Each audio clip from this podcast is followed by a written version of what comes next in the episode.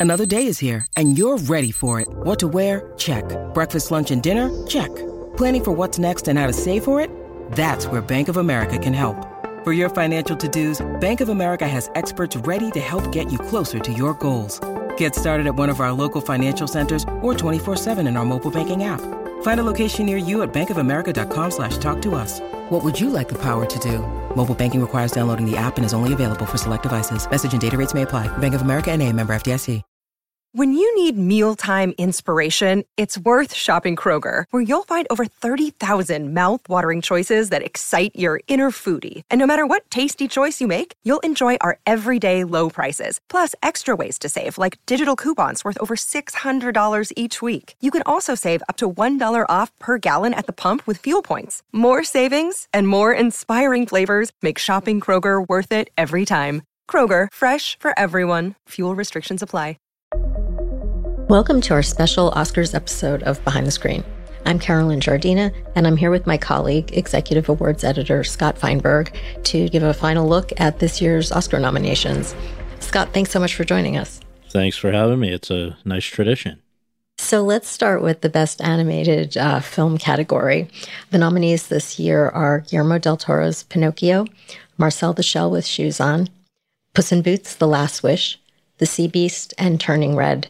And I think you and I both agree that uh, this is probably one of the easier ones to predict this time out.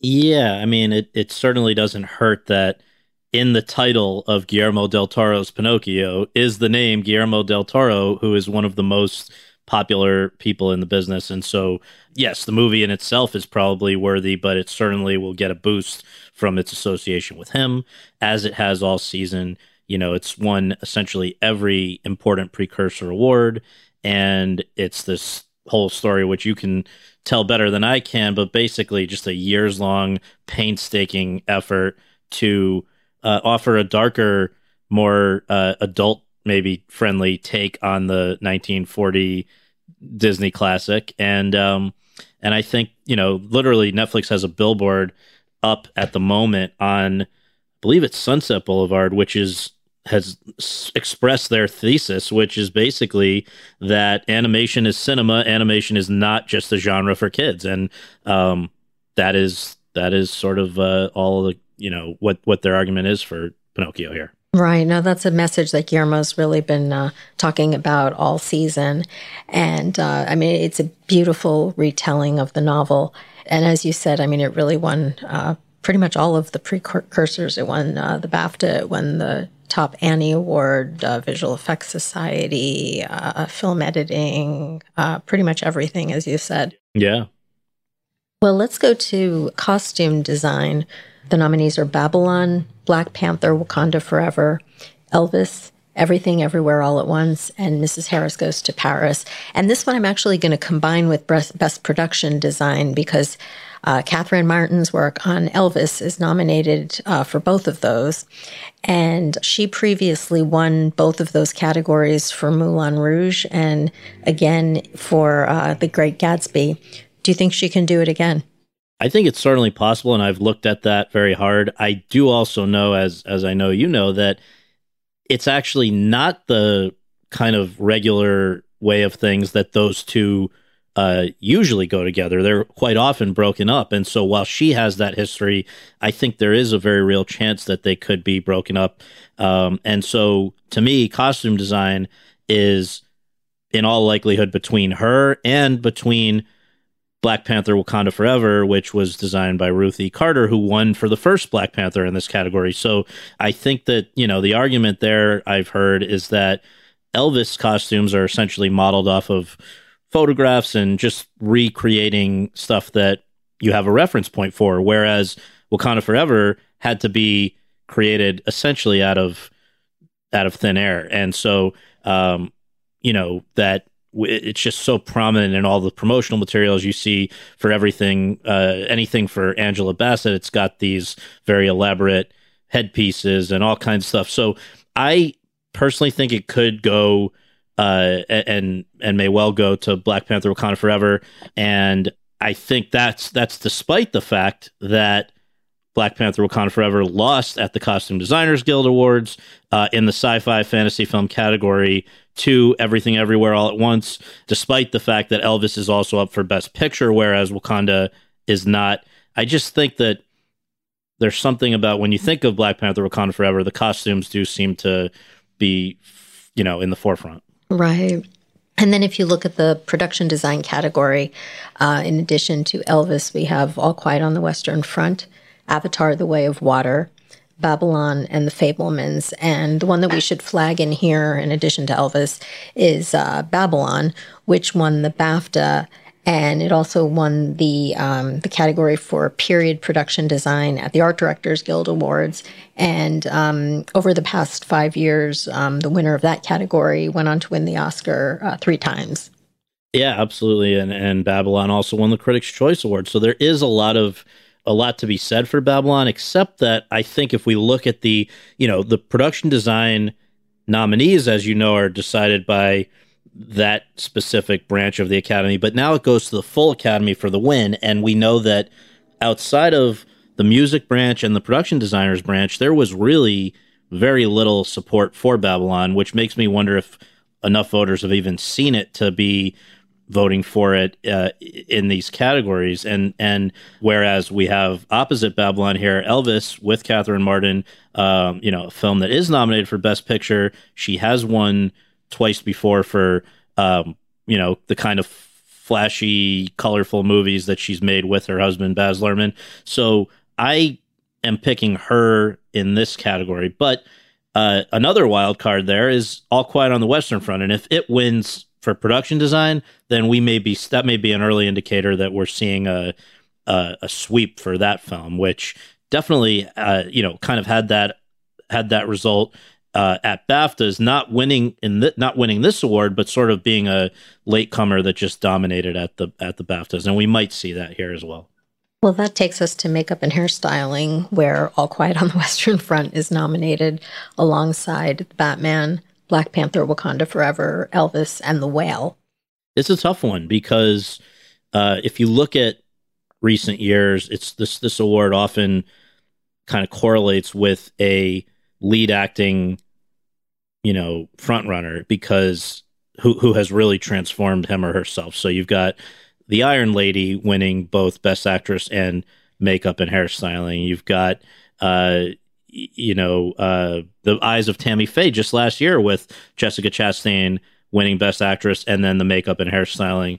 Um, it doesn't always work out that way, but it seems to, you know, Gary Oldman, Best Actor and makeup and hairstyling. So in this case, I think that we are likely to see the winner be either, um, you know, the the whale or Elvis because they have lead acting uh, nominees who are physically transformed in, in very different ways, but in very major ways. And I think so. I think one of those is likelier to be recognized here. You've got, you know, with the whale, it's basically making Brendan Fraser unrecognizably uh, obese, and and that means wh- they've really emphasized the sort of uh, the way that they've gone about doing that is different than other uh, movies have historically done with dealing with you know creating obese characters with actors who are not obese.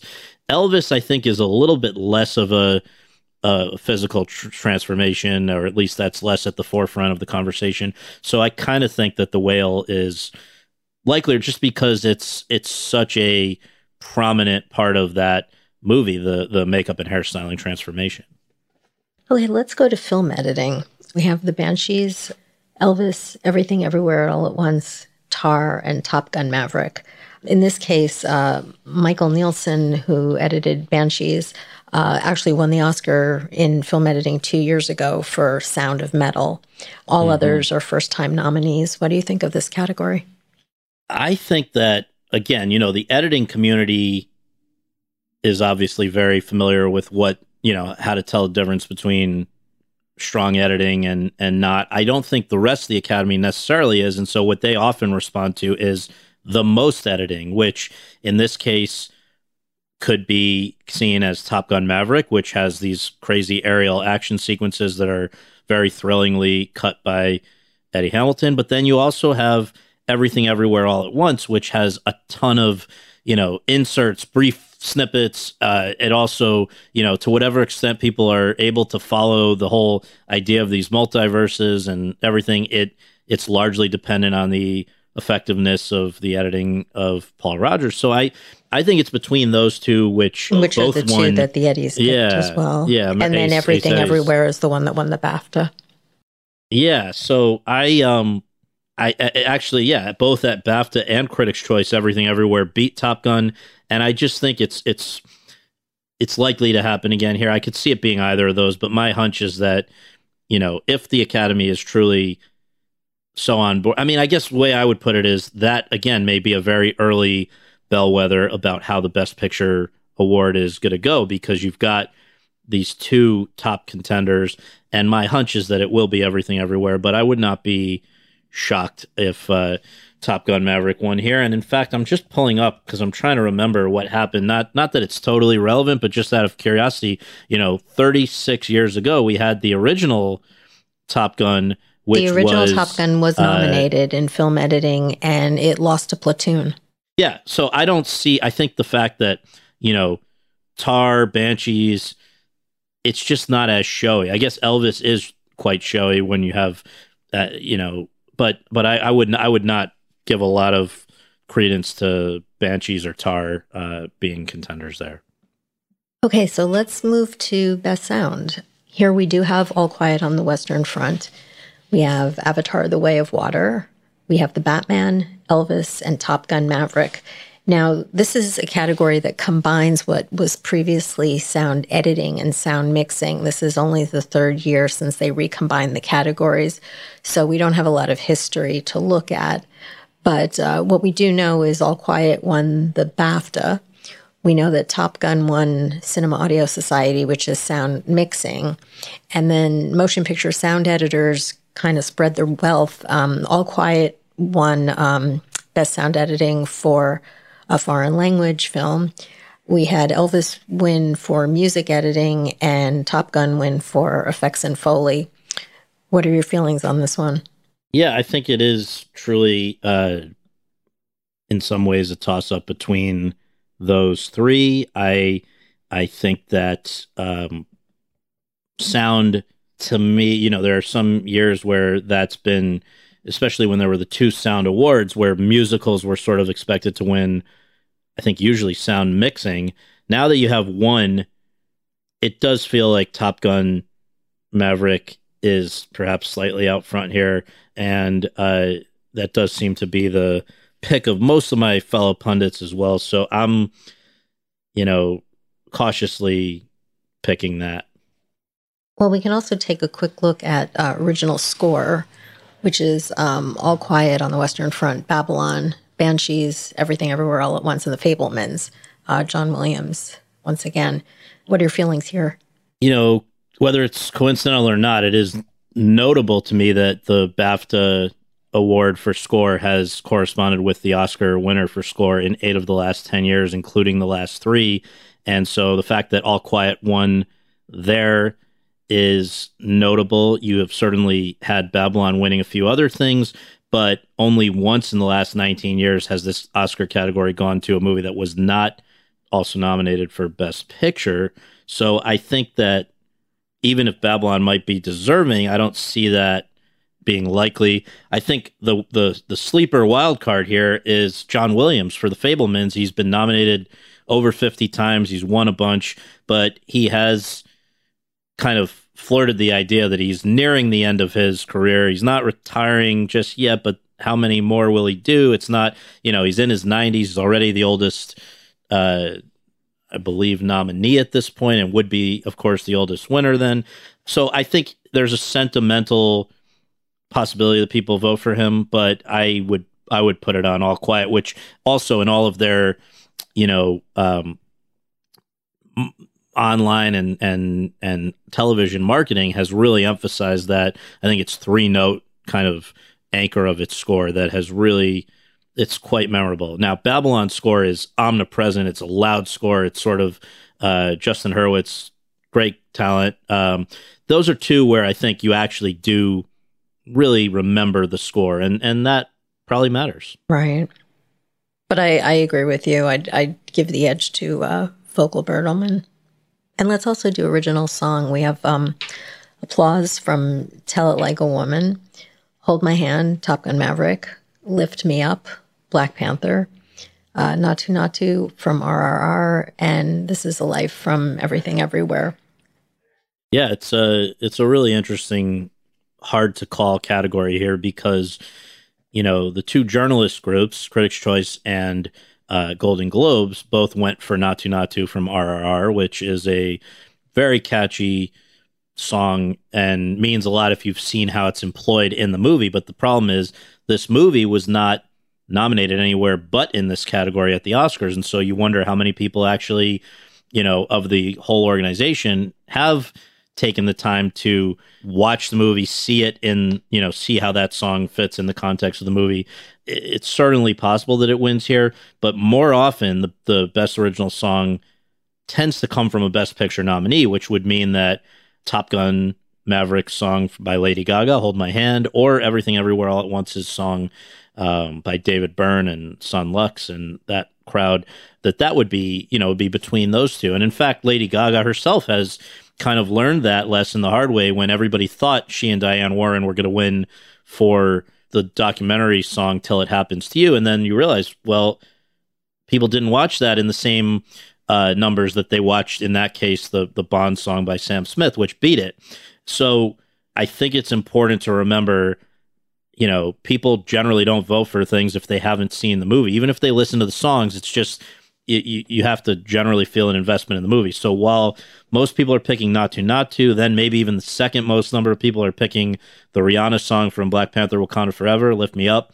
I kind of think that Top Gun Maverick with Lady Gaga, ironically, the one song of the five nominees that will not be performed on the Oscars telecast, I think that might end up winning. And actually, it probably should be noted that the uh, that "Take My Breath Away" from the original Top Gun did win the Oscar in this category. Yes, and uh, you know, it's it, I don't know that this song is as uh, memorable as that one, but it is.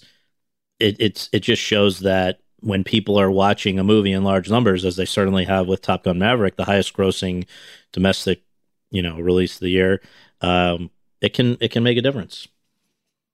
Well, best visual effects feels like um, a foregone conclusion. um, we have All Quiet on the Western Front, Avatar: The Way of Water, The Batman, Black Panther, and uh, Top Gun Maverick.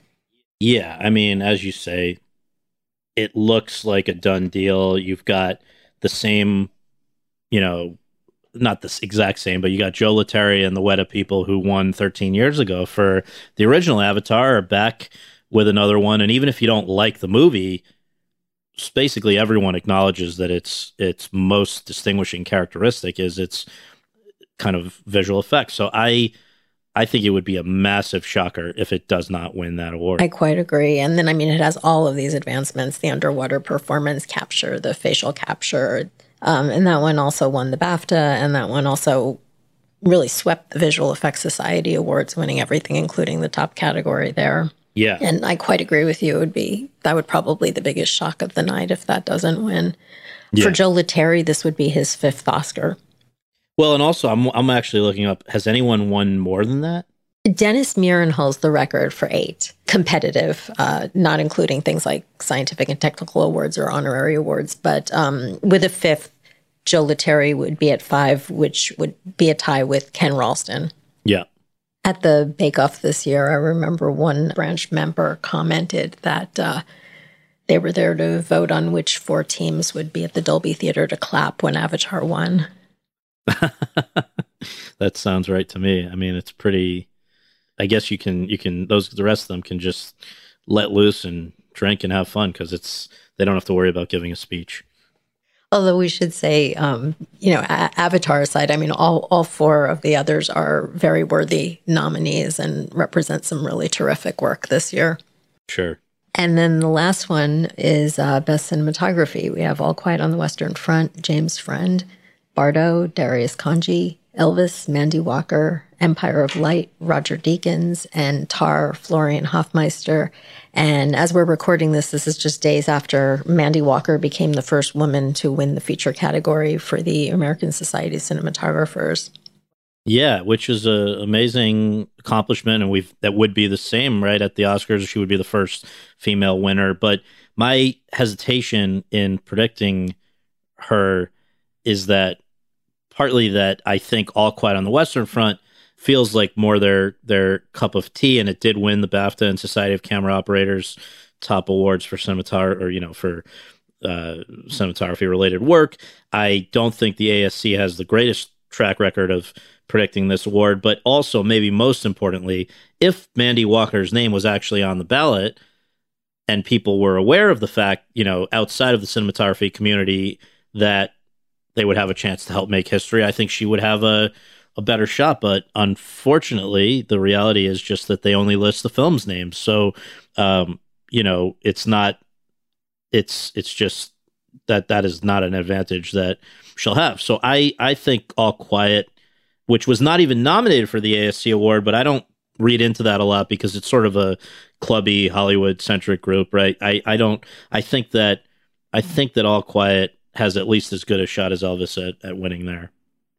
Well, I think it's between those two. I agree with you, but I'm still think Mandy could pull it off. Um, well, that would be yeah. The, be cool the record right uh, the uh, the background right now is that seven of the last ten years the ASC winner did go on to win the Oscar.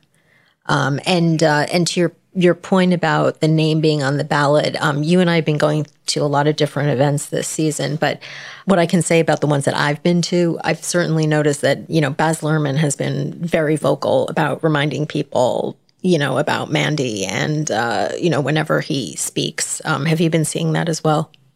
Yeah, I mean, I know she they've really featured her in a lot of their prominent Q and A's and film promotional videos and stuff as well. So, look, I'd be very happy for her. It would certainly be a, a worthy winner. I just, when you look at the history of that category, there's a lot of war movies, sort of sweeping stuff there.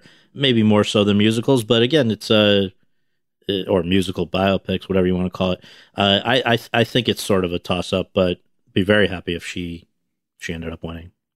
Well, those are the crafts categories, but um, bigger picture, this is also the year that we're going to see all of the crafts categories presented live. And we're told it will be done in the same way as all of the other categories. You and I just listened to the press conference a little while ago where yeah. they reviewed that. They didn't reveal too many details, but what are your thoughts on the show itself?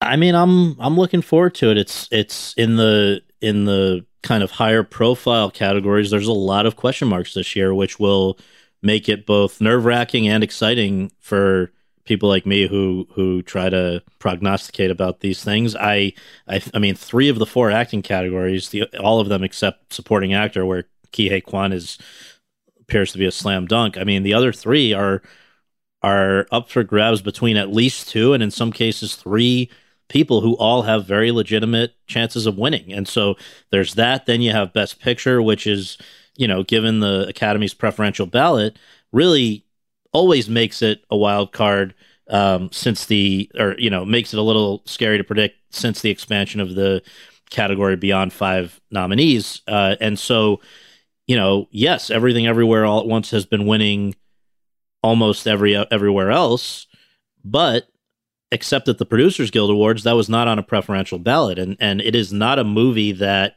to me, feels built for the preferential ballot. It's quite polarizing. There are people who absolutely love it, and there are people who have given their very best to try to watch it all the way through or understand it. And I can't tell you how many people say they they gave up because they just felt lost. And and yes, those are primarily older people, but there are a lot of older people in the academy. And so uh, I would still predict it for lack of greater confidence in predicting something else, but I would not be totally shocked if All Quiet on the Western Front or Top Gun Maverick were to pull this out. I think anything other than that would be a, a real shocker, but I don't think, you know, that it's a done deal at all for everything everywhere all at once.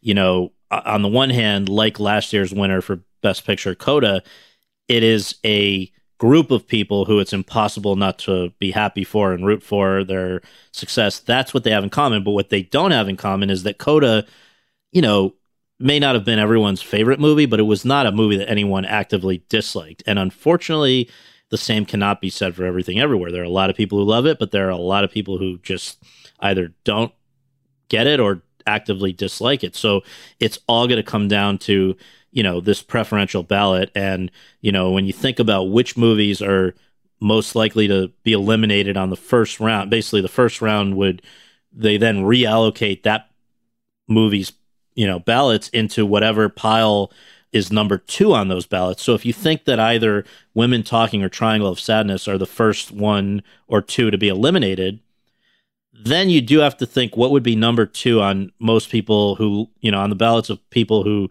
who went for those movies and those are art house kinds of you know movies they're not massive crowd pleasers like top gun maverick or whatever so there is still an uh, my my hunch is that those people will have everything everywhere quite high and that they that will help get it across the 50% threshold um, before any other movie but it's it's not a done deal that concludes our last Oscar podcast of the season, then. Scott, thanks so much for joining us. Thanks for having me. Enjoy Sunday night.